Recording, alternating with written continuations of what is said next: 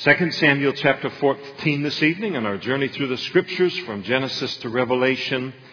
If you're with us here tonight and you don't have a Bible, there are men coming up the aisles right now, and uh, they have Bibles. Just flag them, get their attention, and they'll get a Bible into your hands so you can follow along with us. We do carry, uh, cover a fair amount of territory on the Sunday nights, and you're a little bit lost without being able to follow along in a Bible of your own.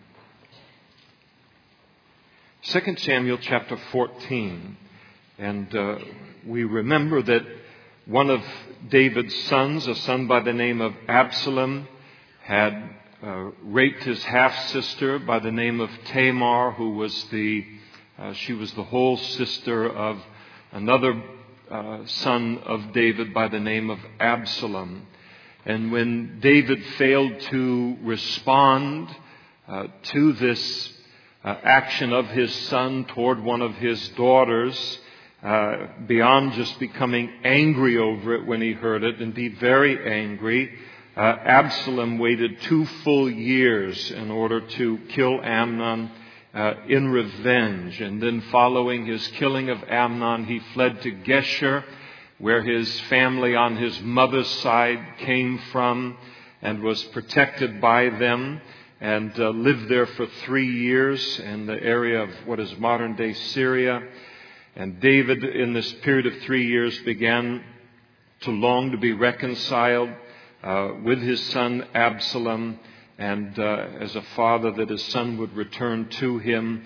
But he faced a little bit of a struggle in that he was in this relationship with Absalom, both a father and a king. So, as a father, he wanted to bring the boy back and to Jerusalem and close to him, but he was concerned as a king that if he just brought Absalom back after uh, basically murdering his brother, taking his, uh, the law into his own hands, uh, despite David's negligence and all of it, he had no right to do that. Absalom didn't. And so he didn't want to uh, model this idea that you can take the law into your own hands in the kingdom of Israel, otherwise, the country would devolve into kind of anarchy. And so he's stuck between these two roles that he, uh, that he has. And Joab, realizing that David wanted to have his son back, um, sent a wise woman from Tekoa to put this kind of case before him and uh, in order to communicate to David that it wouldn't be wrong to bring his son back, but in extending mercy to Absalom, he would be like God, who was always looking for an opportunity to restore relationship with those that have done wrong. And so David allowed it. He allowed Absalom to return home, but with the restriction that Absalom would not see his face. Uh, he would know uh, David's uh, restoration as a father, but he would not know it as a king. David would not publicly uh, endorse him. So we'll pick it up in verse 21. We'll just read through it a little bit, even though I know we covered this last time, and then, but it establishes the context for us a little bit. So the king said to Joab, All right, I have granted this thing. Go therefore and bring back the young man Absalom. And then Joab fell to the ground on his face and bowed himself and thanked the king.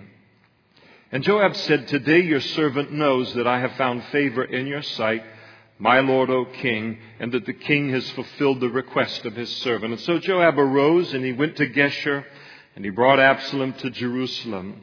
And the king said, Let him return to his own house, but do not let him see my face. And so Absalom returned to his own house, but did not see the king's face. Now, in all Israel, there was no one who was uh, praised as much as Absalom for his good looks. From the sole of his feet to the crown of his head, not a single blemish on him.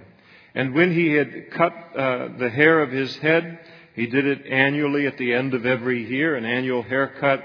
He cut it because his hair was so thick that it was so heavy on his head. Makes you sick, doesn't it? Some of us in the room. And so when he cut it, nothing, uh, as I said last time, wrong with an annual haircut, but he's pretty vain about his hair. He didn't just cut it and send it off to be uh, made into wigs for those that needed it or something noble like that, he would then weigh it and uh, in order to just kind of show off how thick of a head of hair he had. And uh, when they weighed it, it weighed about five uh, pounds. That's a lot of hair, to five pounds even in a year.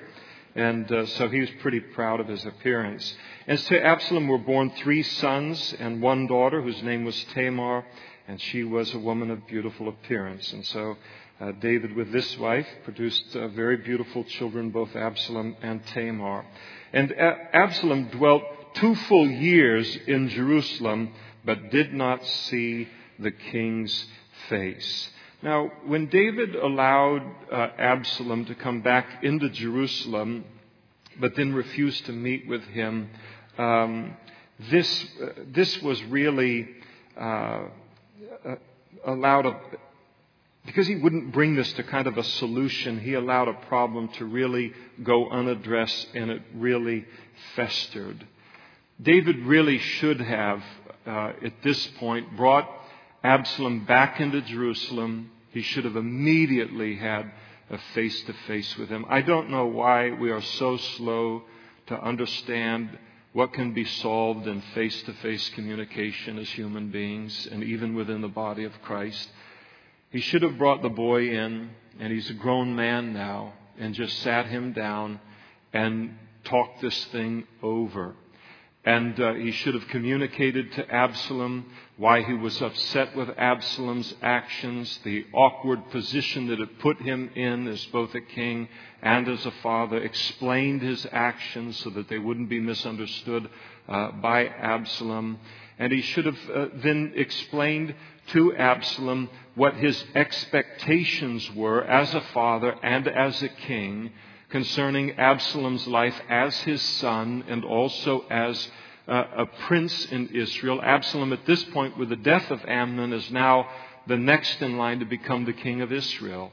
So he should have sat him down and should have told him, listen, this is what you did wrong, and I need to know from you that you are truly sorry and repentant over that, what you've done here. And then, in order for this relationship to be healthy, I need to have these kind of assurances from you. It was David's, they're going to live for two years in this kind of a place. Uh, in all, Absalom, but by the time Absalom stands before his father, there will have been a five year period in which they did not talk. Three years when he was in Geshur, two years in which he was in Jerusalem, but they, they didn't talk. That's an awful long time not to talk and resolve things. Sometimes we can get in a situation in our lives where um, we're in this relationship. It is a strained relationship, uh, can occur for a variety of reasons. And uh, nobody wants to take the first step. So who's supposed to take the first step in, in uh, communicating here? Well, I think in David's case, it would have been good for, because he was the man in authority. He was the father in this relationship. He was the king uh, in this relationship. So it was him really that ought to have approached Absalom. I remember when Karen and I first got saved, we, um, we already had one child and we had another child on the way. And our first child was uh, very strong willed. And um, so uh, we, I come to know the Lord. Karen came to know the Lord a year later, and I realized we had some budding problems here with this two-year-old who was already fighting me as a fairly stubborn adult male myself. Uh, with the control of my family, and uh, I wasn't about to lose that battle. Not at two, not really at any time, but certainly not at two years. She was waging a pretty good battle at that point in time, so I was new to Calvary Chapel in Napa. I probably shouldn't have said that. But anyway, um, I was new to the church there. And one of the great needs that I had as a brand new Christian was what in the world does the Bible say about uh, raising children and what does it say about specifically spanking children, which was the forefront of my mind.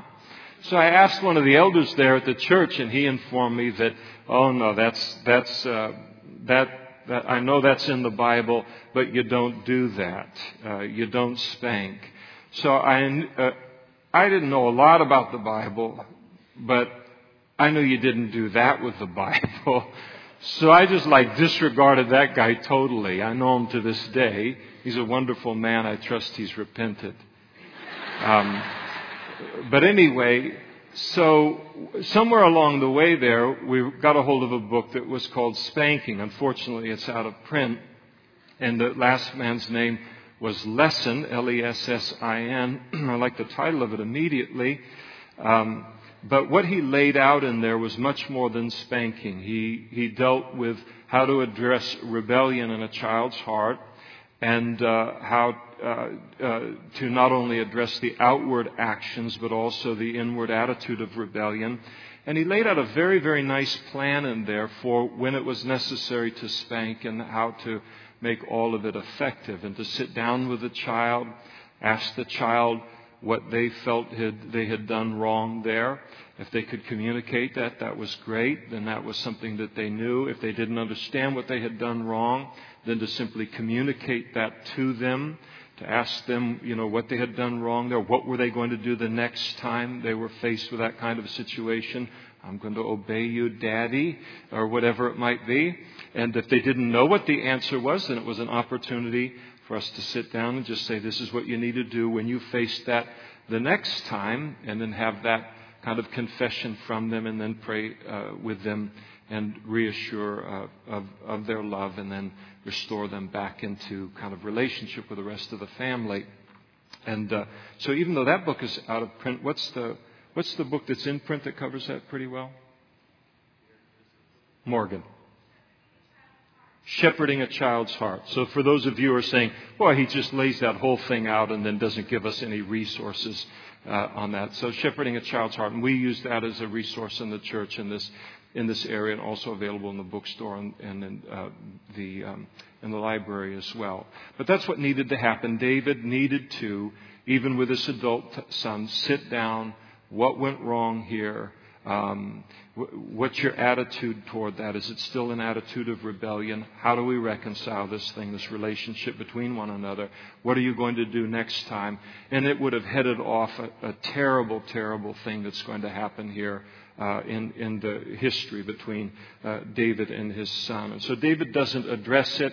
Um, it's very common uh, in men. I won't say it's certainly not universal, maybe not a majority, but uh, it's very common for us to respond as fathers in the way that David did, and that is just get super angry over what our child has done, but then fail to um, do the harder things uh, in order to disciple them related to it, in, in order that the relationship won't be damaged. And the posi- person in the position of authority, when push comes to shove, needs to take that step. One of the things about disciplining children that's so fabulous, and David seemed to lack it in his life just a little bit, is it requires much more discipline of the parent than it ever does of the child. And, but it does a good thing in our lives, even when we would do it.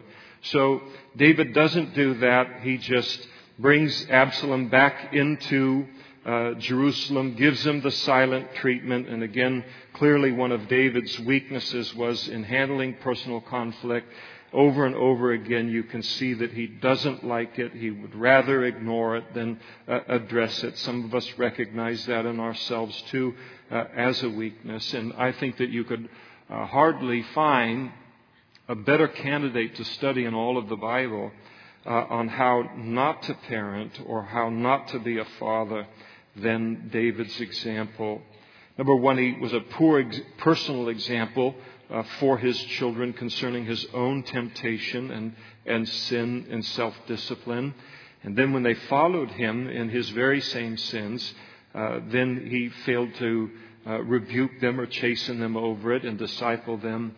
And then he uh, compounded things by then failing to communicate to his children. And so, again, the silent treatment, not communicating what needed to get communicated so the relationship could move forward in a healthy way. He would just withhold his acceptance and uh, not and did not communicate to Absalom how he could regain his father's uh, acceptance. And so it's a it's a sad scene. I go into it with that kind of depth because this thing is going to go sideways in a really big way and uh, we need to understand um, exactly uh, why it does.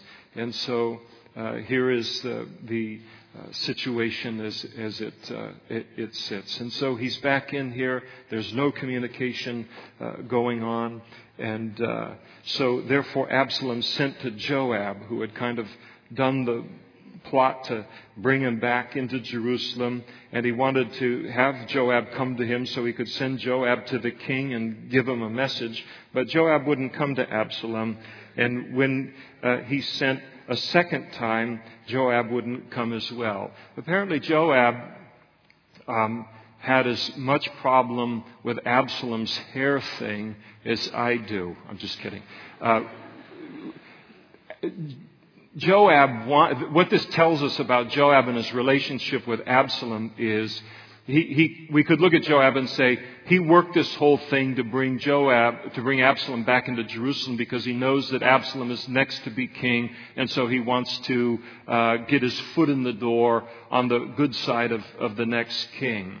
But apparently has very little respect uh, for the vanity and, and the self-absorption of of Absalom. So Absalom's trying to get his attention. Absalom's got a lot of free time on his hands, and he's trying to get the attention of some very, very busy people. And uh, so Ab- Joab doesn't respond to his calls. Now, Absalom, give him credit, he knows how to get a person's attention. He said to his servants, See, Joab's field is near mine, and he has barley there, so go set it on fire. And so Absalom's servants set the field on fire. Now, you could do that in the old days when you were the son of a king. Otherwise, it's not a good idea. Well, this did get Joab's attention. He arose, came to Absalom's house, and he said, Why have your servants set my field on fire? You get the, the uh, clear impression that it is a good thing that Absalom is the son of the king or he'd probably have his head handed to him by Joab. Joab is really, really upset with this. And Absalom answered Joab and said, Look, I sent to you saying, Come here, so that I may send you to the king. And here's what I want you, have wanted you to communicate to the king. Why have I come from Geshur and sat around here for two years? It would be better for me to still be there now therefore let me see the king's face, let him publicly restore me. But if there's iniquity in me, he, he deems me worthy of, of capital punishment for the killing of my brother, then let him execute me. And so he's been waiting around for two years and uh, wasting all of this uh, time in, in, in waiting to see what is his father going to do next. And basically, his message to his father through Joab is tell my father either to see me face to face, that is, extend forgiveness to me and give me a plan of restoration here, or execute me for the death of Amnon. And, and in his mind, these current circumstances are completely unacceptable. And, and to be fair with Absalom, he is absolutely correct. And so Joab then went to the king and told him. And when he had called for Absalom, that is David, he came to the king, bowed himself on his face to the ground before the king, and then the king kissed Absalom. And so David calls for Absalom. Absalom humbles himself before uh, David, bows down to him, and uh, as he humbles him, uh, this humility that he's showing is just as, is as phony as a $3 bill. But David does receive him, kisses him, which is communicating, uh, publicly communicating that I'm restoring my son, not only in terms of a family relationship, but also in, in light of, of the kingdom of, of Israel. The meeting is very, very formal and uh, very superficial. And by the time it's done, the relationship is still very, very strained because David hasn't done what he needs to do. You say, how do I know that? Four times in verse 15, David is referred to as the king, the king, the king, the king, never as a father. This is just a formal, ceremonial, uh, national event that occurs here. Nothing is happening between father and son in, in all of this. And so uh, David uh, kind of finally, David, Absalom finally gets before his father, and uh, this is as far as it goes. And uh, it seems to leave Absalom very deeply embittered against David and uh, convinces him that he needs to be overthrown as king. And so he begins a plan to establish that, that very thing. Now, again, in uh, fairness to uh, Absalom, David had really failed him profoundly as a father. Because he failed to discipline Amnon in any way for the rape of Absalom's sister Tamar, and, and, and, and Absalom gave David two full years to do something about that rape before he took the law into his own hands and, and killed his brother. And then, as his father failed for five years to make any attempt at communication or reconciliation, and so here it seems that uh, Absalom looks at his life and he says, I have wasted seven full years of my life because of my father's failures as a father and as a king, and it really leaves him embittered uh, against David. Now, before we leave Absalom, because again he's going to be very prominent in the coming few chapters, there's an important lesson to learn related to Absalom and the relationship with David. Every single one of us in this room and in this world are children of imperfect parents. That's just the way that it is. We ought to develop a, a self help group. Children of sinning parents. We'd all go and meet in it. But that's just the way that it is. It doesn't minimize the damage that's been done to us, doesn't minimize sin or any of these kind of things, depending on what kind of a relationship any of us have had with our parents. But everyone gets born to sinners. Even Jesus, when he was born into the world on the human side, was born to Joseph and Mary. And Joseph and Mary, he submitted to them. He was obedient to them. Perfection, being submitted to absolute imperfection, and yet he did it. The model, the, the role of the child in the family unit, relationship to, to his parents. What Absalom teaches us, and it's an important lesson, is that we are never to use the faults or the failures or the frailties of our parents as an excuse for rebellion against God or rebellion against them and their authority, unless they ask us to do something that's contrary to the Word of God. If imperfection in parents is a legitimate reason for rebellion against them by children, then all children have been amply provided with a cause for rebellion and uh, with excuses for that rebellion. The fact of the matter concerning Absalom is that Absalom, if he's going to use his father as an excuse for his future actions, he's only kidding himself. He's not kidding God. And God makes it very clear in the passage as, as the chapters unfold. The fact of the matter is, Absalom was not a rebellious child because of some flaw in his father, though that was the excuse he would hide his rebellion behind.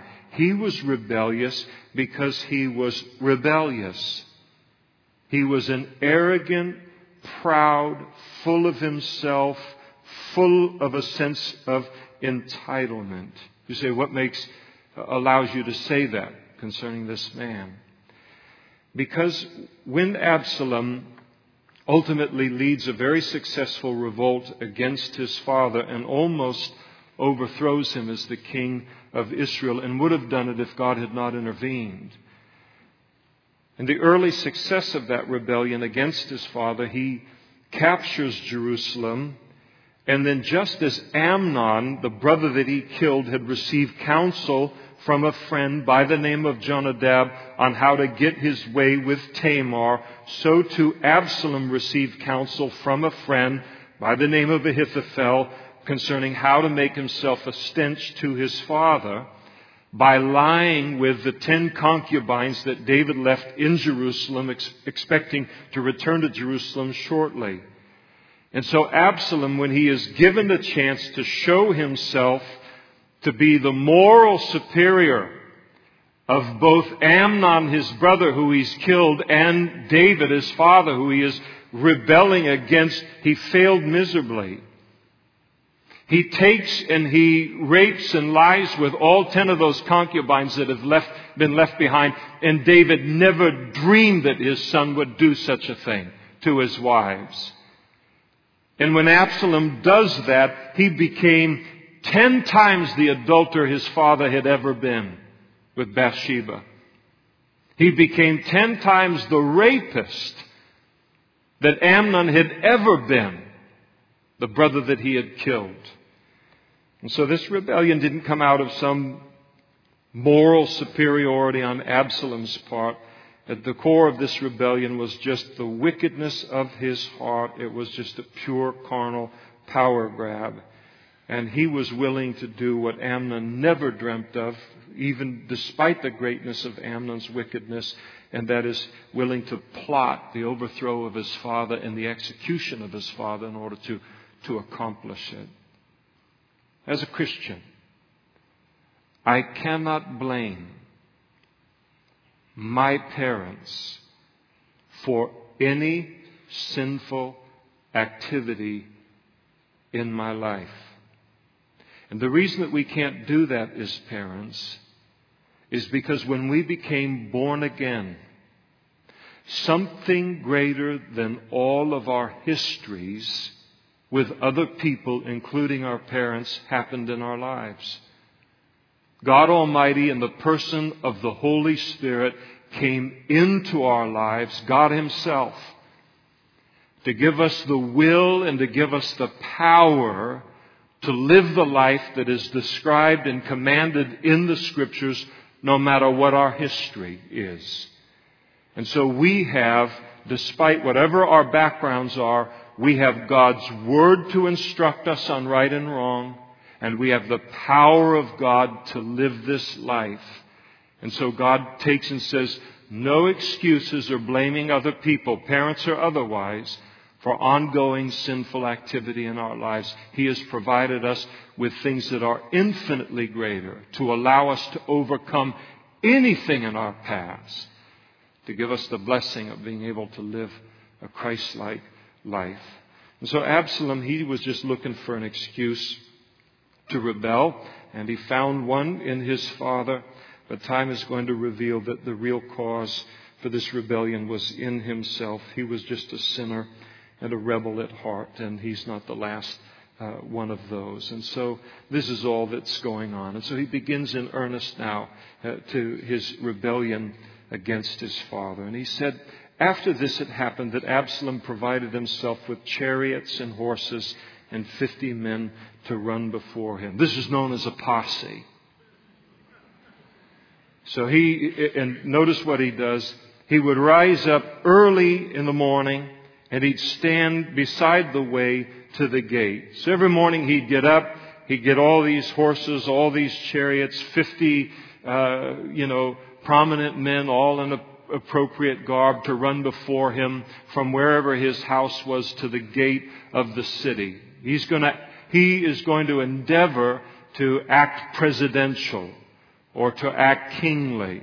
All of these things, chariots, horses, 50 men, this kind of an entourage, these were all the trappings of being a king. He is essentially communicating and he is beginning a a campaign of propaganda in the minds of the children of Israel to look at him not merely as a prince or as a son of David, but to begin to see him and think of him in their minds consistently as being the next king of Israel. And so he's, he, he could work for any presidential campaign in the United States of America.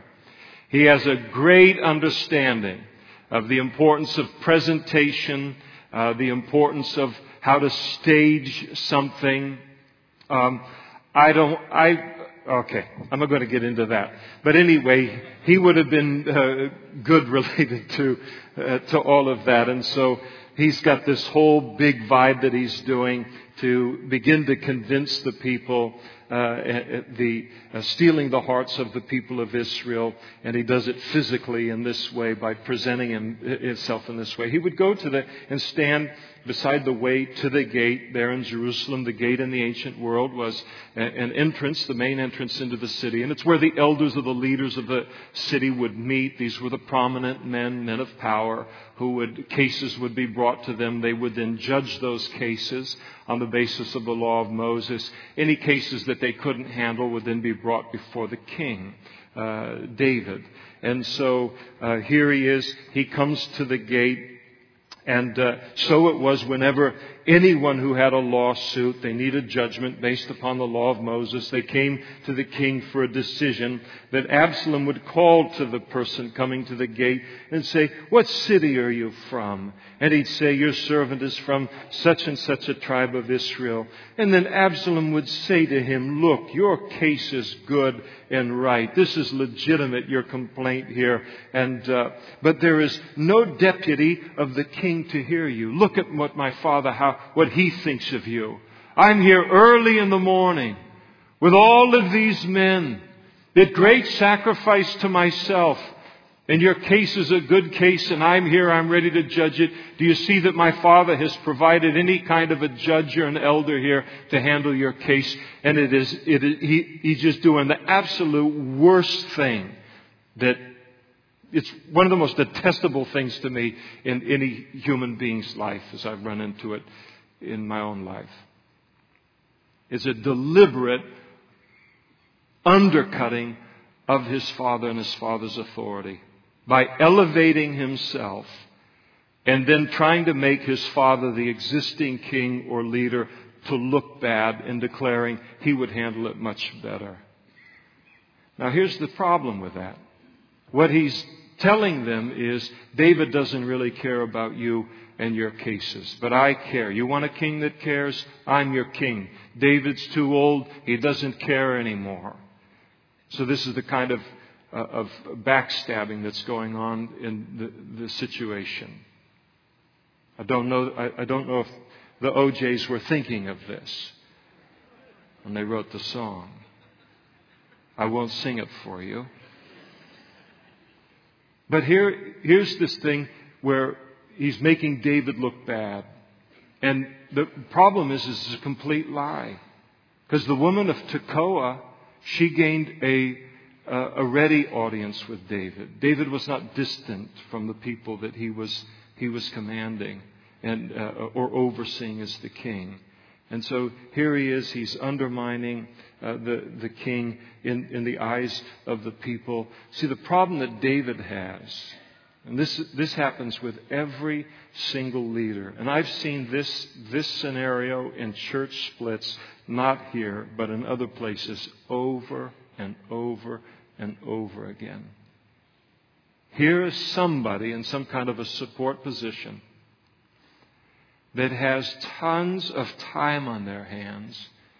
And here is David, who is ruling over an empire known as Israel and all of the surrounding land that has been conquered his time and his life is so busy, nobody can believe it. Absalom's doing nothing real slow every day, and then he gets up and tries to make David look like he's the guy that's doing nothing. And so he, but he begins and people believe this kind of stuff and he starts to steer the people and their loyalty away from David. David, the one who had been so good to them. And moreover, Absalom would then say, Oh, that I were made a judge in the land, and everyone who has any suit or cause would come to me, then I would give him a judgment. So in verse 3, he talks about the king. He's not here. What's he doing for you? Here's what I would do. So he's presenting himself as, as an alternative in the minds of the people. And so it was whenever anyone came near to bow down to him, that he would put out his hand take him, kiss him. I mean, he's got a sense for the dramatic and all, and uh, probably kiss all the babies and everything. And in this manner, Absalom acted toward all Israel. This is something he's doing to them, who came to the king for judgment. And then the word so, in other words, in this manner, Absalom stole the hearts of the men of Israel. And he did it. He did it through his presentation and through his words. And this is a, a absolute snapshot of a workable plan for undermining virtually any leader in the world. And, and he accomplishes it, even as great a leader as David. Now it came to pass after 40 years that Absalom said to the king, Please let me go to Hebron and pay the vow which I have, uh, which I made to the Lord. Now, 40 years, you think, wow, David's 110 and Absalom is. We don't know in terms of the 40 years there. The uh, Septuagint, the Greek translation uh, of the Old Testament, uh, translates it four years. So it would indicate that David, uh, Absalom, put on this act for about four years in stealing the hearts of the nation uh, of Israel. That is uh, probably, it is a typus error in here, and uh, it is four years. This would put David at probably about 60 years old when this uh, revolt of his son occurs, about 10 years after his sin with Bathsheba. If, if the Hebrew is, is accurate, and in the Hebrew it is 40 years, then somehow the writer is measuring this event uh, from the time that David was anointed by Samuel in the village of Bethlehem uh, to become the next king of Israel, because that event was 40 years uh, back in the past. And so, at this point in time, he comes to David and he asks permission to go to Hebron, which is where David began his rule for seven and a half years of his his reign, 40 year reign, was in Hebron, uh, 10 miles south of, of Jerusalem. And he asked his father for permission to go there to pay a vow he said, which I have made to the Lord. For your servant took a vow when I dwelt in Geshur in Syria uh, years earlier. Here's what I said to God, he tells David. If the Lord indeed brings me back to Jerusalem, then I will serve the Lord. And so he says, I made this vow, I remember it, I made it to the Lord, and if he's, and I made the vow that if he ever let me come back to Jerusalem, that I would uh, make this sacrifice to him.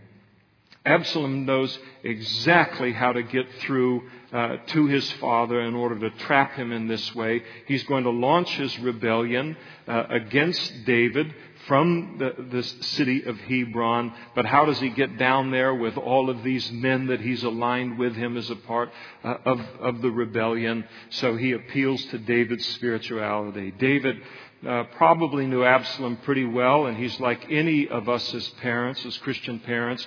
We're excited at all uh, spiritual uh, uh, uh, thirst or tendencies in our children's life. So here is a son that he recognizes isn't probably the most spiritual person in the world, wants to keep a vow to God. So of course David is going to keep, uh, allow him to do that. So he's manipulating his father at this point. So the king said to him, go in peace. It's really sad.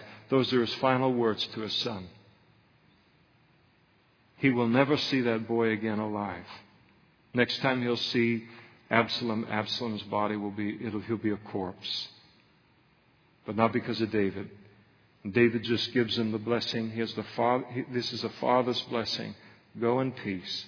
And so he arose and he went to Hebron. And then Absalom sent spies throughout all the tribes of Israel, saying, As soon as you hear the sound of the trumpet, then you'll say, Absalom reigns in Hebron. So he goes to Hebron. They're all, they've been put out, this plan has been launched. They're all in the major cities of Israel. Soon as they get word that Absalom has launched his rebellion, then they are to shout in all of these cities and villages. Absalom is now uh, reigning as the king of Israel in Hebron.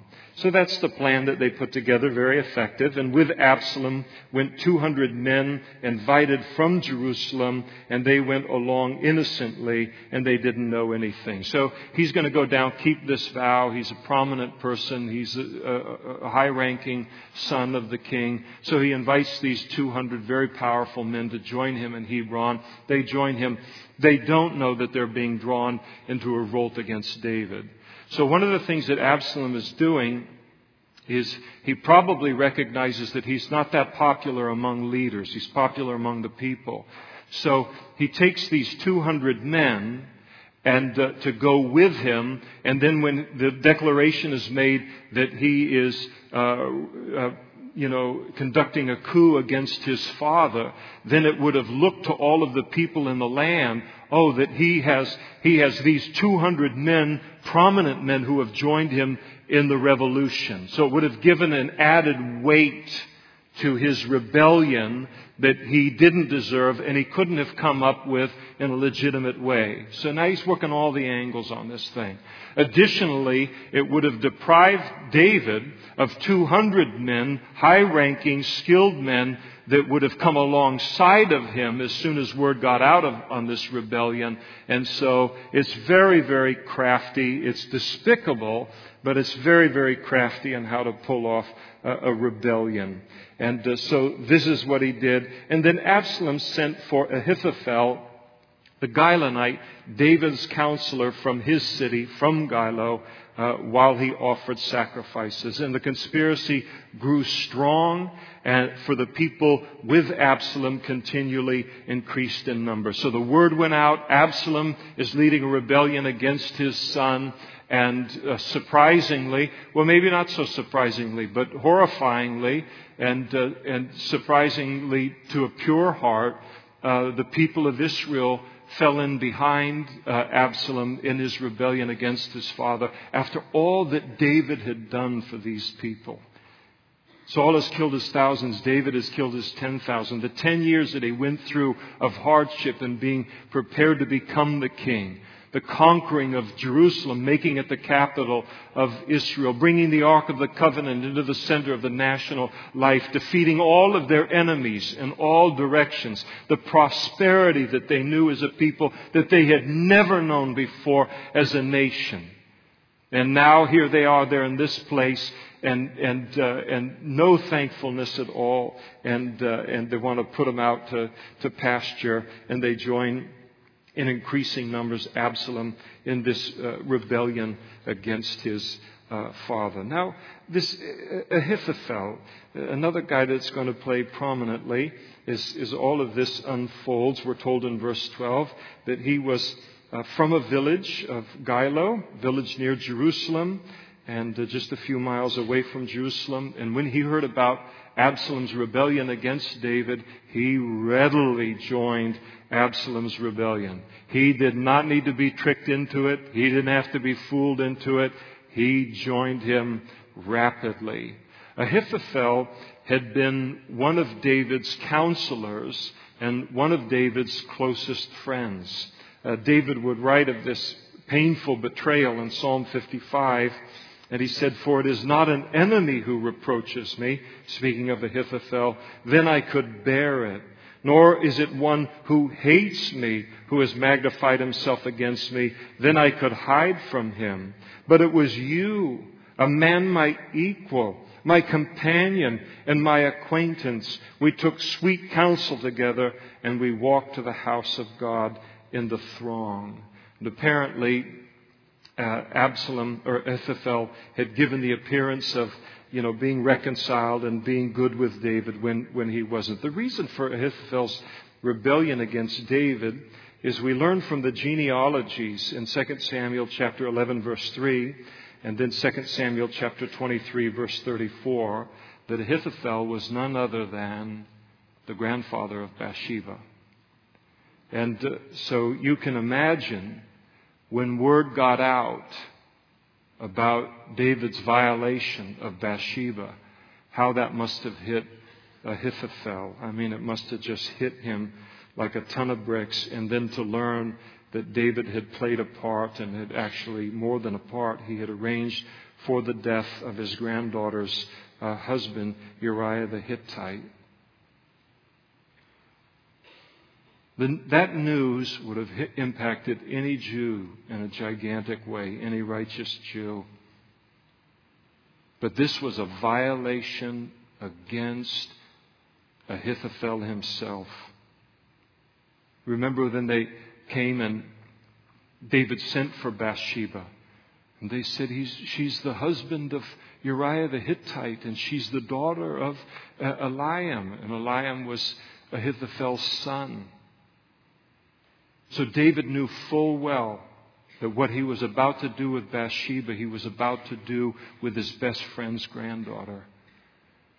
And when Ahithophel hears this whole thing, I mean, in his mind, the whole idea is David, how in the world could you do this to my granddaughter? And how could you be so disrespectful against my family and be so disrespectful against me? Couldn't you have stopped for the sake of this relationship between you and I?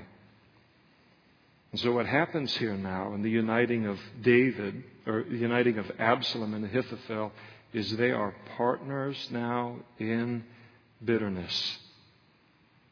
Ahithophel has zero respect for Absalom, as we will see. The reason he joins the rebellion of Absalom is to carry out a very private war with David that he wants to have the final word on. Bitterness is a very strong, unifying factor in people. It's a very unhealthy one. It's a very dangerous one, but it is a very powerful means by which people become unified and they stay unified. That's why the Bible warns us against the forsaking even a root of bitterness in any of our lives.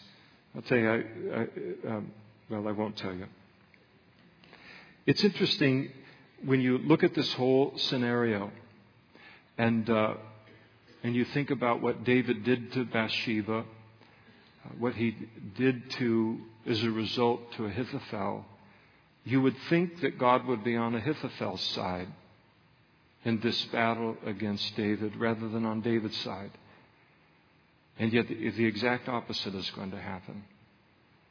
God is going to rise up and he is going to defeat the counsel of Ahithophel against David. And Ahithophel is going to end up hanging himself, committing suicide. And David is going to survive all of this to rule over the nation of Israel for many, many uh, more years. God defeats Ahithophel, but he defends David. And clearly, God knows something that we don't. He sees things very differently than most of us would.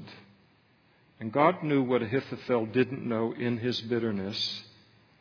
And what God knew was the private price that David would pay the rest of his life for his sin. And David did.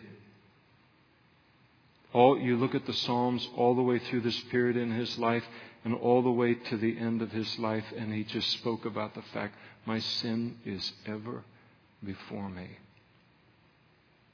He regretted what he did until he left here for Abraham's bosom, but now he's in heaven itself because that's been cleared out now. God knew, and God knows today those people that have sinned against us in the Christian life, and they've repented of it and they've confessed it and they've doing the best they can to serve God and walk with God now. God knows the private price that anyone with a soft heart toward God's pays privately for, for the, their past sin. And that's why if we decide to then, in our own bitterness, pile on them, in addition to what God is doing or God knows what is happening in their life, God rises up and He will defend them and He will defeat us in that. That's why the Bible, God says, vengeance is mine, I will repay. He is not kidding about that. When he says to us, You are not free to take revenge in this situation, you don't know enough to do it, leave it with me, I will repay. If we violate that and we think that that's just something that he's put in the Bible as you know, fodder for promise boxes verses. And we say, we don't take it seriously, and we decide, I can take this into my own hands, and I'm going to make this person pay. Then God is going to rise up and He's going to uh, uh, come up against us. God had told David that there were going to be lifelong consequences for his sin. But that was never ever to be used as an excuse by others to attack David and to abuse him. And it's very, very heavy uh, to me to watch where you would think God would be on Ahithophel's side, but he's not. And we must not get on the wrong side of God's grace in all of this. So instead of forgiveness, Ahithophel chooses the path of bitterness, and all he succeeds in doing is to add his death to the sequence. One of the problems that Ahithophel makes concerning David, because probably after this event occurred with his granddaughter, 10 years earlier, he leaves the service of David. He goes home to Giloh, and he just stews in his bitterness. Do you believe that bitterness has the shelf life of a Twinkie? It does. It's either repented of and handed to God as an act of worship to Him in forgiving the other person and putting the position, the situation in His hands to work with, or it'll just consume us. So he's 10 years, he's steaming. All he is waiting for is the day that some miracle would occur that he can hurt David as bad as David hurt him. And soon as he gets word of this, this is what he's been waiting all this time for. And soon as he hears about it, he's front and center to come out against uh, David. As if David was the same man that he was 10 years earlier. It's crazy to believe concerning any other Christian who loves the Lord and for all of our faults and all of our failures has a desire to continue to grow in the Lord, it is insane to think that any of us are the person that we were a month ago or a week ago, much less what we were 10 years ago. And he thinks David is the same man that did that thing to his granddaughter. David's not the same man anymore. He'd grown a lot since his failure in his sin. In the New Testament, I don't think you can help but notice, realize how intolerant Jesus even is of unforgiveness on our part. The life of a Christian in light of how much God has forgiven us.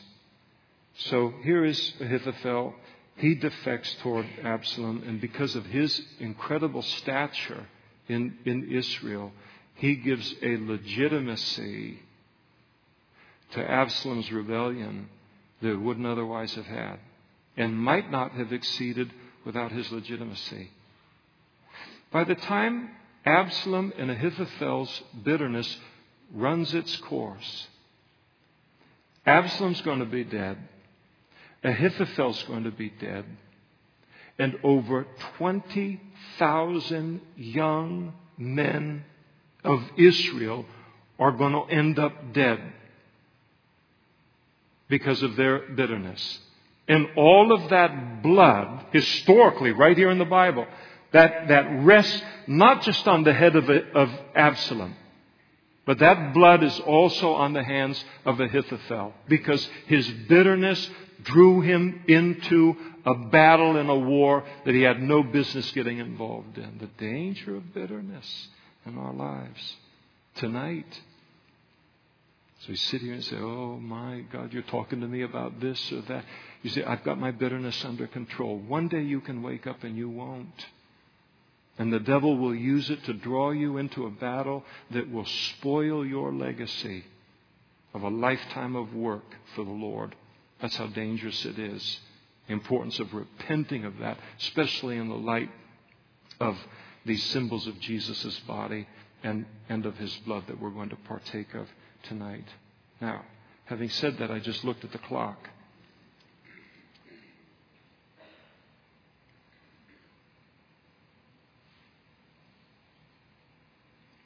And realize, in light of that, that this is a perfect place to stop so that we can partake of communion this evening. So if the men will come forward and the worship team will come forward.